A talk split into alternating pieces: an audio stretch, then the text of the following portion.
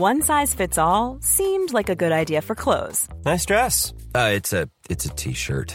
Until you tried it on. Same goes for your healthcare. That's why United Healthcare offers a variety of flexible, budget friendly coverage for medical, vision, dental, and more. So, whether you're between jobs, coming off a parent's plan, or even missed open enrollment, you can find the plan that fits you best. Find out more about United Healthcare coverage at uh1.com. That's uh1.com.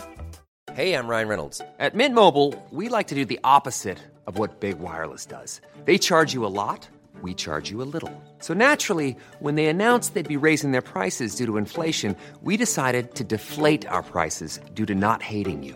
That's right. We're cutting the price of Mint Unlimited from $30 a month to just $15 a month. Give it a try at mintmobile.com slash switch. $45 upfront for three months plus taxes and fees. Promote for new customers for limited time. Unlimited more than 40 gigabytes per month. Slows. Full terms at mintmobile.com.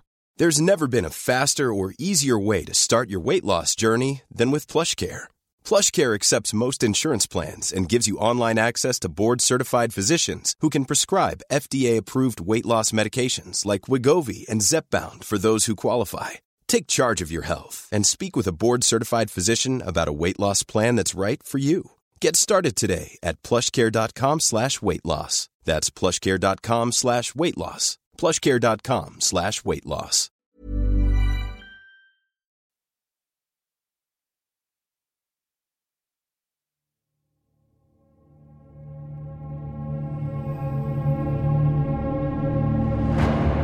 کشتن آدما یه اتفاق وحشتناکه. مخصوصا اگه به یه عادت تبدیل بشه و از سر خوشگذرانی یا انتقام باشه. آدم کشی زنجیره یا قتلای سریالی به شکلی از قتلا گفته میشه که قاتل سه نفر یا بیشتر توی بازه زمانی مشخص حدود یه ماه به قتل میرسونه. ممکن قاتل جنایتاشو تو زمان و مکان یا موقعیت های مشابهی انجام بده. جرمشناسا از زدن برچسب قتل سریالی به جنایت دچار تردید هستن. بعضی انجام سه قتل با ویژگی های مشابه رو قتل زنجیره می‌دونن. اما بعضی دیگه مثل کارشناسای FBI وقوع پنج قتل و لازمه ورود به پرونده های سریالی می‌دونن. فصل اول پادکست ما قصد داره راجع به قتل های زنجیره که توی ایران اتفاق افتاده صحبت کنه. حتما خودتون می‌دونید که این پادکست هیچ جور مناسب بچه ها نیست و بهتره بدون هدفون جلوی اینا این پادکست رو گوش ندید. در ادامه شما رو به شنیدن بخش دوم قسمت چهارم دعوت می‌کنم. قسمت چهارم قاتل آواز خان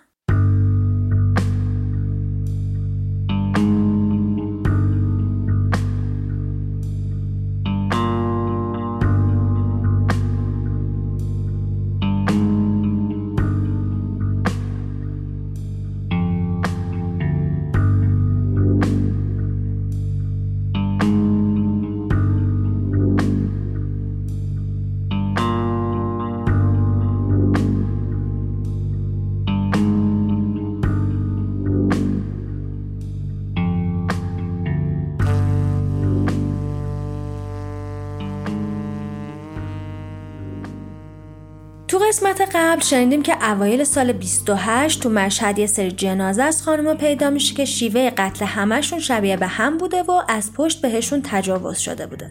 مسئول بررسی پرونده ها کارگاه خزایی میشه ولی هرچی تلاش می‌کرده نمی‌تونسته راز این قتل رو کشف کنه. تا اینکه به صورت خودجو شروع می‌کنه پرونده های قدیمی رو بررسی کردن و تو این بررسی ها متوجه میشه یه سری قتل دیگه به همین شیوه تو سالهای 26 تا 27 اتفاق افتاده. ولی چون بازپرسای هر پرونده متفاوت بوده کسی نفهمیده بوده بین این قتل ارتباطی هست و با یه قاتل زنجیره سر کار دارن.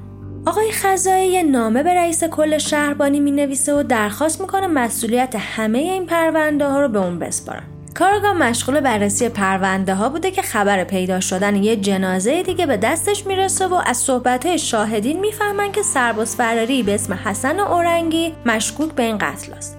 داستان ما هفته پیش همینجا تموم شد. حالا می‌خوایم بریم ببینیم بقیه ماجرا چی بوده.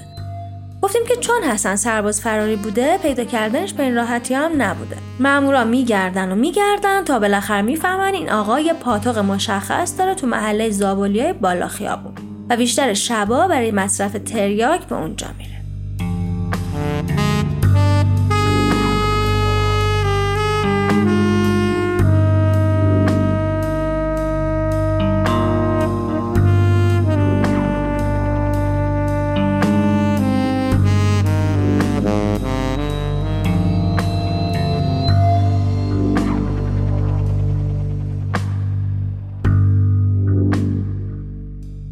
ساعت دوازده شب هفتم فروردین سال 1330 حسن فرهادیان مأمور شهربانی با کاراگاه عباس سیلعتان و پرویز شجاعی که تو این پرونده به خزایی کمک می‌کردن با لباس شخصی خونه تو محل زابالیای بالا خیابونو که فکر می‌کردن حسن اورنگی توش مخفی شده محاصره و وارد اتاقی که حسن توش شده بوده میشن.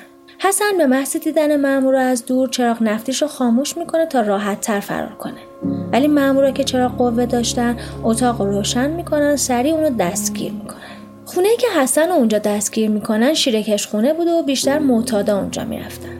حسن هم چون تازگی معتاد شده بوده از همه جا بیخبر رفته بوده اونجا که دستگیرش می‌کنن. چون مامورا با توجه به شواهدی که از قتلای دیگه فهمیده بودن حدس می‌زدن مزنون. موقعی که می‌خواد با زن رابطه برقرار کنه علاقه به لواد داره. پس برای اینکه مطمئن بشن شخص مزنون همون قاتلی که دنبالش میگردن یه نقشه می‌کشن و حسن و قبل بردن به اداره می‌برن یه کافه تا با هم غذا بخورن. طرح رفاقت باهاش می‌رسن تا اعتمادش رو جلب کنن و همینطور که غذا رو میخوردن یکی از مامورا از حسن می‌پرسه ببینم راسته که تو بیشتر لواتو با زنا دوست داری. حسن با خنده جواب میده اگه یه زنی به میل خودش تسلیم من برای این کار بشه که قربونشم میرم. بعدم چون سرباز فراری بوده و فکر می‌کرده به خاطر سربازی گرفتنش التماس می‌کنه من جوونم به جوونیم رحم کنید و منو ول کنید. ولی مامورا با مراقبت کامل اونو شبونه می‌برن کلانتری بخش پنج برای بازجویی. فردا صبحش حسن رو می‌برن دادسرا و کارگاه خزایی شروع می‌کنه ازش بازجویی کردن. حسن تو بازجویی ها حرفای شب پیشش رو درباره علاقش به لوات با زن و منکر میشه و وقتی کارگاه ازش راجع به گلتابان سوال می‌کنه کاملا اظهار بی اطلاعی می‌کنه و میگه من اصلا همچین آدمی رو نمی‌شناسم که بخوام خفشم بکنم. کارگاه خزایی حرفو میکشونه سمت جنازه که پیدا شده و می‌پرسه چه رابطه بینشون بوده.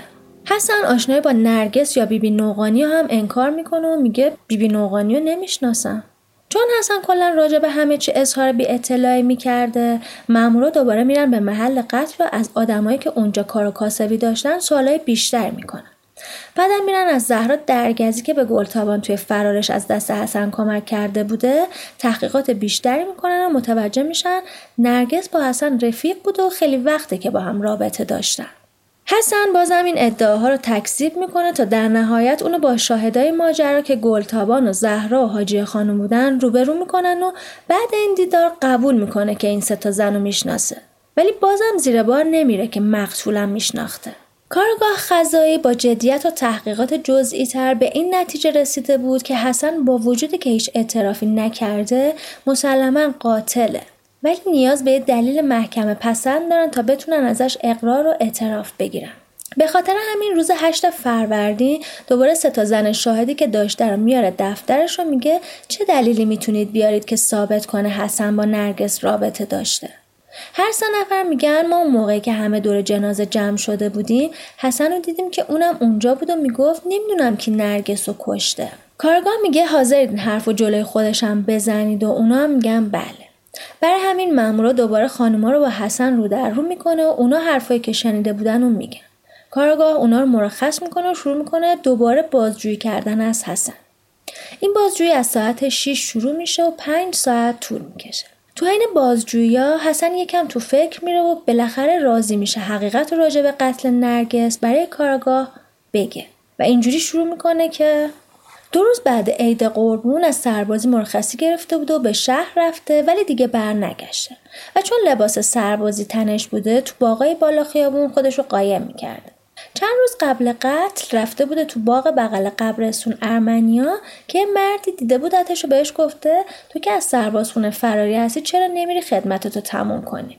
اونم که روی دیوار باغ نشسته بوده دیده یه زنی از توی جوب انگوری داره میاد سمتشون. از اون مرد می‌پرسه این زن چی کاره است؟ اونم گفته این نرگس و بهش یه جوری فهمونده که زن نجیبی نیست. اون زن میره سمت شهر و حسنم رفته پی کار خودش. تا اینکه تصادفی با نرگس آشنا میشه و رابطه دوستیشون هم کم کم زیاد میشه و چندین بارم با هم میخوابن. ولی یه روز می‌فهمه نرگس با عباس علی رفیق قدیمیش هم رابطه داره و از دور می‌بینه که جفتشون از برج خرابه بیرون میان. جلو رفته و از عباس پرسیده کجا بودی؟ که عباس هم گفته با نرگس مشغول عشق بودن.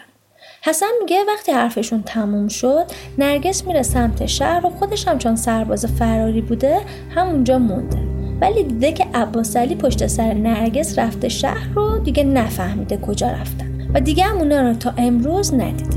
وقتی اسم عباس علی برده میشه مامورا می‌بینن که هیچ اطلاعی از هویتش ندارن و برای کشف موضوع باید از اونم بازجویی بشه. برای همین بلا فاصله تحقیقات رو شروع می‌کنن و صبح زود توسط مامورای کاراگاهی عباسلیو که تازه از خواب بیدار شده بود و داشته دست و صورتش رو میشسته دستگیر می‌کنن و میبرنش کلانتری پنج و طبق دستور ازش بازجویی می‌کنن.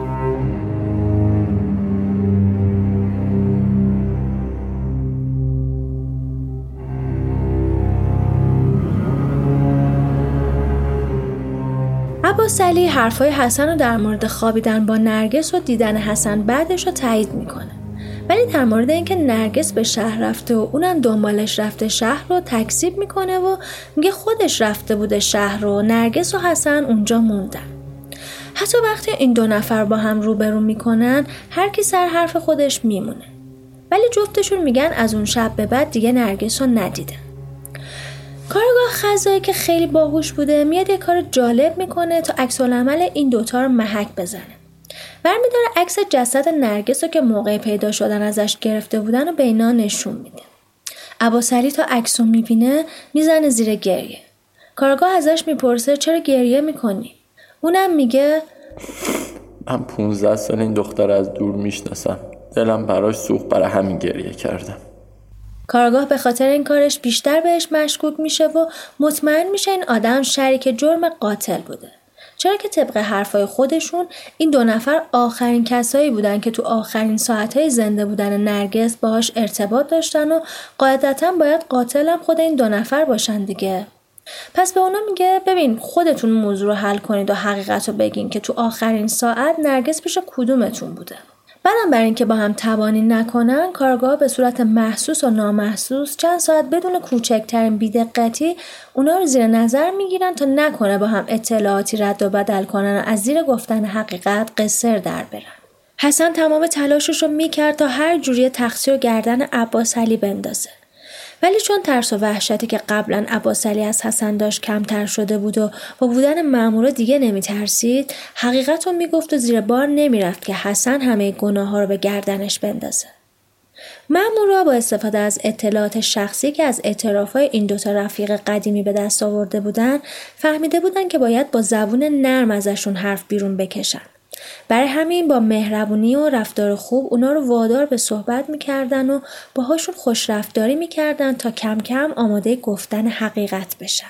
بعد گذشت چند ساعت و با تلاش زیاد و نصیحت کردنشون بالاخره این دوتا جانی قسی القلب دیدن ناچارن که به جنایتشون اعتراف کنن و فهمیدن دیگه مقاومت نتیجه نداره و بالاخره حسن اورنگی با کمال خونسردی میگه اگه یکم به هم وقت بدین حاضرم فردا صبح حقیقت کاری که با عباس علی کردیم و بگم.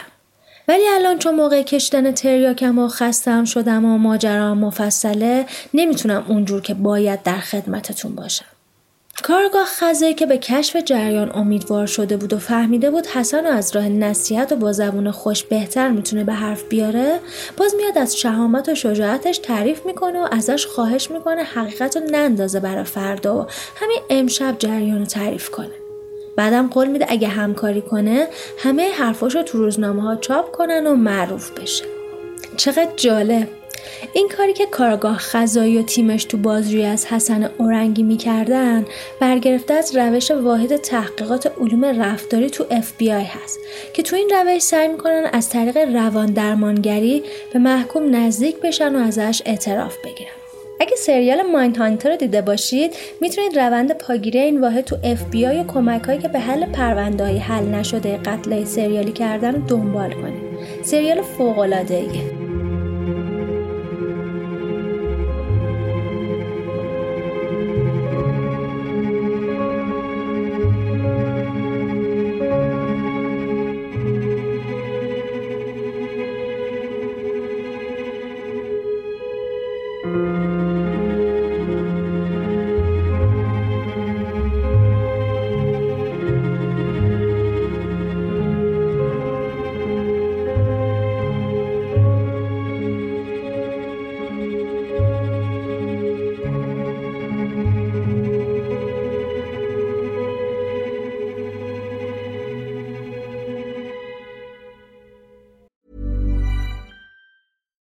One size fits all seemed like a good idea for clothes. Nice dress. Uh, it's a it's a t-shirt. Until you tried it on. Same goes for your healthcare.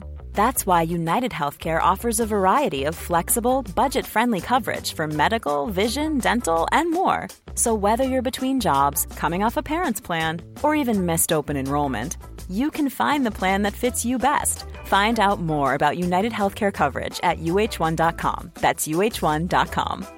If you thought the only way to get a more defined jawline with natural looking results was through surgery, think again. Juvederm Volux XC is a non surgical injectable gel filler that improves moderate to severe loss of jawline definition and can help you achieve natural looking results with little downtime. Even better, this improved definition lasts up to one year with optimal treatment. No maintenance required. Improve jawline definition for a smooth, sculpted look with Juvederm Volux XC. For important safety information and to find a licensed specialist, visit juvederm.com. That's J U V E D E R M.com. Not for people with severe allergic reactions, allergies to lidocaine, or the proteins used in Juvederm. Common side effects include injection site redness, swelling, pain, tenderness, firmness, lumps, bumps, bruising, discoloration, or itching. There's a risk of unintentional injection into a blood vessel, which can cause vision abnormalities, blindness, stroke, temporary scabs, or scarring. Talk to a licensed specialist to find out if it's right for you.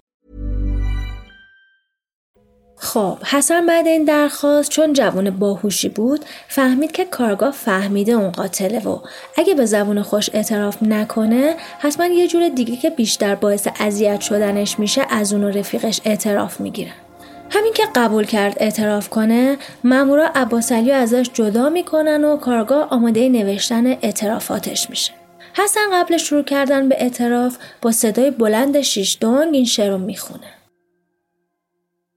خوشان روزی که خود را بر سر دار فنا. بینم سرم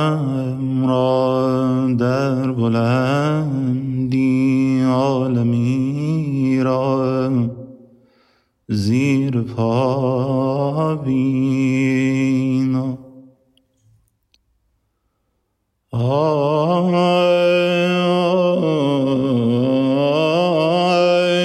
خوشان روزی که خود را بر سر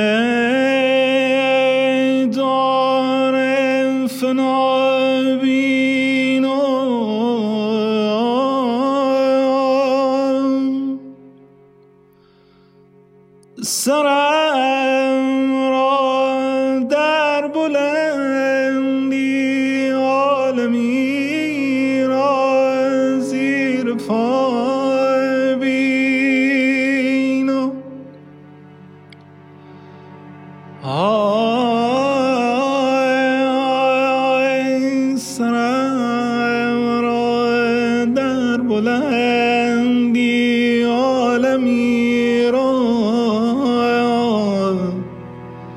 زیر پای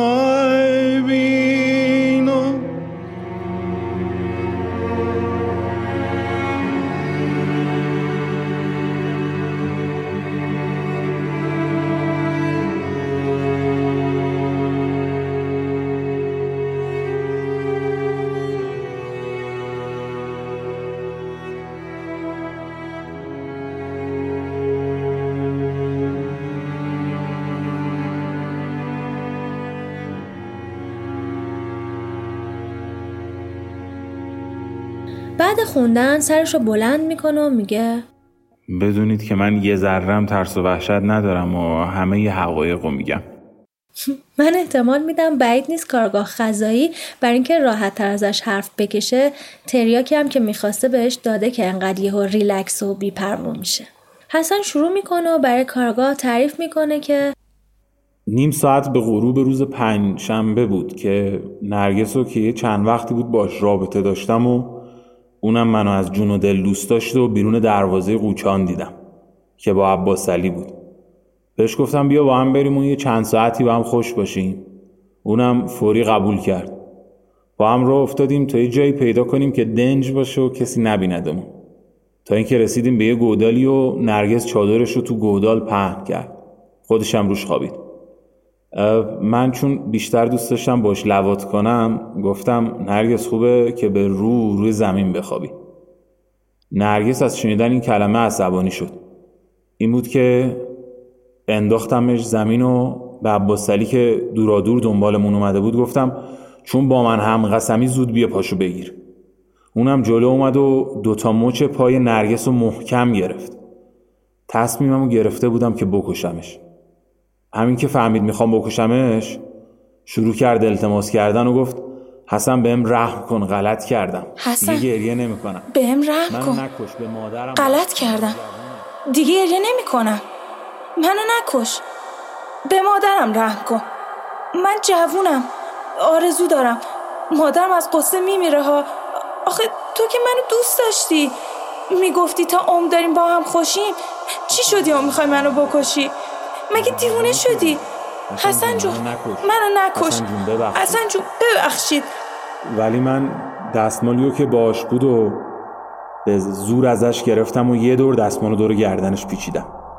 مشغول کار خودم شدم. عباس هم محکم پاشو گرفته بود. نرگس که دیگه توانایی دفاع از خودشو نداشت و نمی‌تونست تکون بخوره گفت خدایا به دادم برس.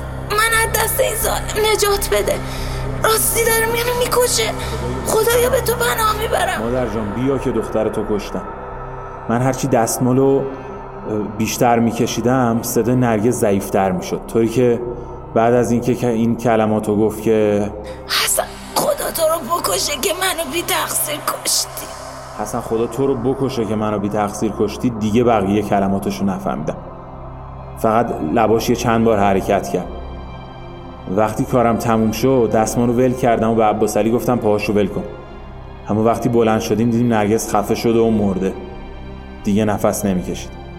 وقتی فهمیدیم نرگس مرده جیباشو گشتیم و یه 25 قرون پول که تو جیبش داشت و برداشتیم و با هم تقسیم کردیم. یک کلیدم تو جیبش بود که اصلا اونو بر نداشتیم. بعدم رو افتادیم و رفتیم تو شهر.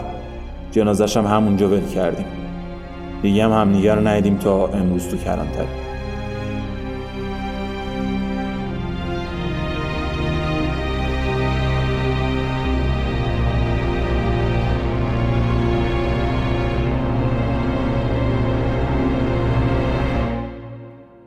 کارگاه بعد از نوشتن اعتراف های حسن میگه عباس علی رو بیارن و ازش می‌خواد حالا که حسن همه چی اعتراف کرده اونم اعتراف های خودش رو بکنه. عباس علی میگه با اینکه من پای خیلی از زنا رو گرفته و اونا رو با حسن کشتیم ولی در مورد مرگ نرگس خیلی ناراحت بودم. اون خیلی خوب بود و هر وقت یادش میفتم گریم می‌گیره. وقتی حسن نرگس رو انداخت زمین و منو صدا کرد پاشو بگیرم که اونو خفه کنه اون خیلی گریه کرد و التماس کرد. منم به حسن خیلی التماس کردم که اونو ببخشه ولی حسن اوقاتش خیلی تلخ بود. با منم دعوا کرد و گفت پاشو محکم بگیر. منم ترسیدم و پاشو محکم گرفتم و چنان پاهاشو فشار دادم که نرگس نتونست کوچکترین حرکتی کنه. مثل اینکه توی دستم پاهاش خشک شد. فقط صدای نالش رو میشنیدم و چیزایی می‌گفت که من خوب نمیشنیدم. واقعا خیلی سخت مرد و حسن نذاش حداقل دست و پا بزنه و راحت جون بده. اگه یه مرغم سر ببرن لاقل می‌ذارن دست و پا بزنه. ولی ما دو نفر قصاوت رو به بالاترین درجه رسوندیم و حتی نذاشتیم یه ذره تکون بخوره و دست و پا بزنه. پس عباس علی هم جریان قتل رو دقیقا با کمی تفاوت اقرار می‌کنه و کلیدی هم که حسن میگه تو جیب نرگس بوده همون کلیدیه که موقع کشف جسد پیدا شده و معلوم میشه که کلید صندوق لباسای نرگس بوده. برای خودم عجیبه با اینکه روزنامه ها سعی داشتن عباسلی و خیلی ترسناکتر جلوه بدن و هی از زشتی چهرش و سنگلیش حرف می زدن ولی این آدم چقدر ساده بود و آلت دست حسن شده بود و چقدر ازش حساب می برده. حسن و عباس علی هر کدوم جداگونه به هر چی یادشون بود اعتراف می‌کنن و چون بعضی قتل رو یادشون رفته بوده اونا رو میبردن به محل کشف اجساد تا اعتراف کنن. در نهایت از بین 17 جنازه کشف شده حسن به 14 قتل اعتراف می‌کنه. توی روزنامه خراسان اون سال عکسهایی از این دو نفر در حال بازسازی صحنه های جرم وجود داره که اونا رو در حال بازسازی خفه کردن و تجاوز نشون میده. اگه دوست داشته باشید می‌تونید این عکس‌ها رو به همراه عکسی از قهرمان داستانمون یعنی کارگاه خزایی تو صفحه اینستاگرام یا کانال تلگراممون ببینید. تو مصاحبه که 29 فروردین 1330 با حسن اورنگی شده درباره اینکه چی شد که به این کار رو آورد به خبرنگار گفته بوده که یه روز اونقدر فقر بهش رو میاره که زور حتی پول نداشته نهار بخوره. از بیچارگی خودش مات بوده و هیچ کاری گیرش نمی اومده. تا اینکه با عباس که از دوستاش بوده نقشه ای می‌کشه. اون در ادامه میگه همون روز از بالا خیابون به طرف دروازه شهر می‌رفتیم که یهو من چشم افتاد به دختر جوونی. برای اینکه غم و غصم رو فراموش کنم گفتم به هر نحو شده باید بهش نزدیک بشم و واسه همین به هر ترتیب با چرب زبونی و اخلاق خوش و رفتاری که بلد بودم سر صحبت رو باز کردم. آخرشم موفق شدم رازیش کنم که با هم نگی بریم بیرون شهر. با هم اومدیم خیابون تهران و از اونجا رفتیم سمت میدون ضد تیاره بین راه یه چند مرتبه پشیمون شدم اما هر بار به زحمت قانعش کردم و خودم رو از خانواده های مهم جلوه دادم و گفتم که اصلا تصمیم دارم باش ازدواج کنم. تو تمام مدت من آواز میخوندم. حباس علی هم ما رو تعقیب می‌کرد. نزدیک پیاب قنات بازه شیخی رسیدیم ازش خواستم با هم بریم داخل پیاب که ترسید و امتناع کرد. حباس علی جلو اومد و اصرار داشت که هرچه زودتر کلکش رو بکنیم. واسه همین من ازش پول خواستم. گفت کلا پنجاه قرون دارم. همونم داد. اما من لباساشو گشتم. یه شست قرون دیگه پیدا کردم. همونجا وقتی هوا داشت تاریک می‌شد من و عباس علی که به هدفمون رسیدیم دست و پاشو گرفتیم و من خفش کردم. بعدم جنازه رو انداختیم تو قنات و دور شدیم.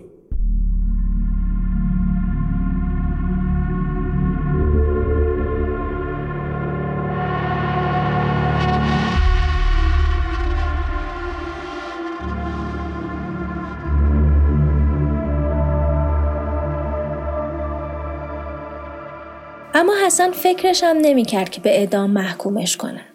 چون معتقد بود که فقط چند تا زن خیابونی و که مشکل اخلاقی داشتن و کشته و باعث پاک شدن جامعه از فساد شده. بازم همون سناریوی تکراری که قاتلین فکر می‌کنن اگه زنای فاحشه رو بکشن مجازاتی پاگیرشون نمیشه.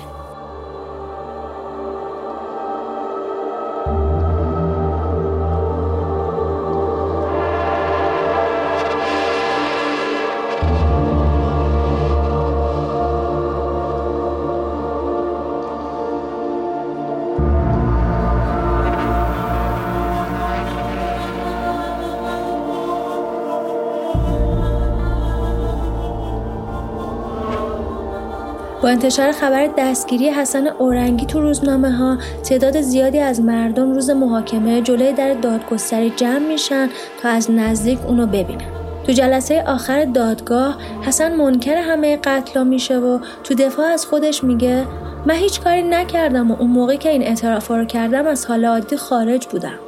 بعد این جلسه که خبرش تو روزنامه ها نوشته میشه طبقات مختلف مردم با فرستادن نامه از تمام جاهای ایران می‌خوان که هرچه زودتر این آدم رو اعدام کنن. و در نهایت قاضی حکم به اعدام این آدم روز دهم آذر یعنی یه روز قبل از اجرای حکم وقتی مامورای شهربانی برای بردنش به سلول انفرادی به سراغش میرن شروع به گریه می‌کنه و تو آخرین دقایق از مامورا می‌خواد که خاله و برادر کوچیکش رو ببینه تا براشون وصیت کنه. یکی از مامورا فقط می‌تونه خالش رو که یه پیرزن قد کوتاه با پشت خمیده بوده رو پیدا کنه و بیارتش پیشش.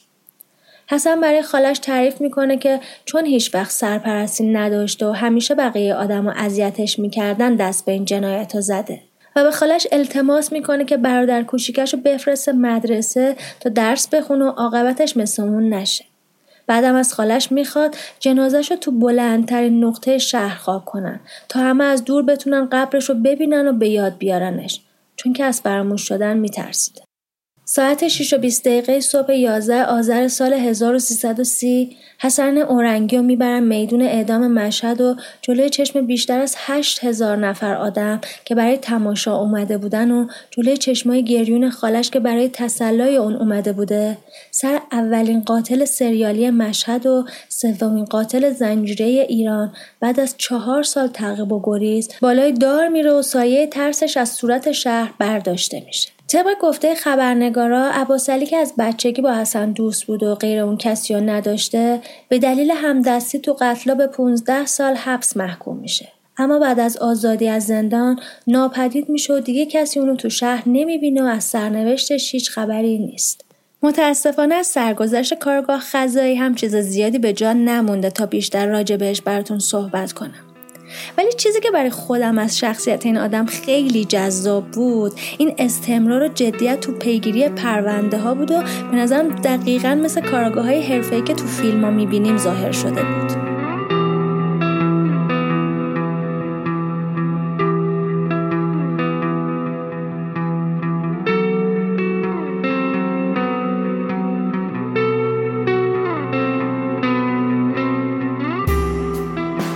که شنیدیم بخش پایانی چهارمین قسمت پادکست نوار زرد. خیلی مهمه که بدونید ما تو این پادکست فقط وقایع جنایی رو بررسی نمی‌کنیم بلکه سعی داریم در کنار ماجراها وقایع تاریخی که توی اون زمان خیلی مهم و تاثیرگذار بودن هم بررسی کنیم. پس اگه همچین موضوعایی برای شما یا دوستاتونم جذابه ما رو به بقیه هم معرفی کنید و از طریق تمام اپهای پادگیر یا صفحه اینستاگرام یا کانال یوتیوب و تلگراممون ما رو دنبال کنید. منابع اپیزودامون هم تو قسمت توضیحات اپهای پادگیر وجود داره. اگه دوست دارید که خودتونم راجع به اپیزودا بدونید یا موسیقیایی که استفاده کردیم براتون جذابه می‌تونید از اینجا پیداش کنید. تشکر می‌کنم از همه عزیزانی که ما رو تو ضبط این قسمت یاری کردن. و یه تشکر ویژه می‌کنم از اسپانسر این قسمت که فیلم و مدرسه بود. این پایان این قسمت بود ولی اگه دوست داشته باشید می‌تونید موسیقی رو تا آخر دنبال کنید.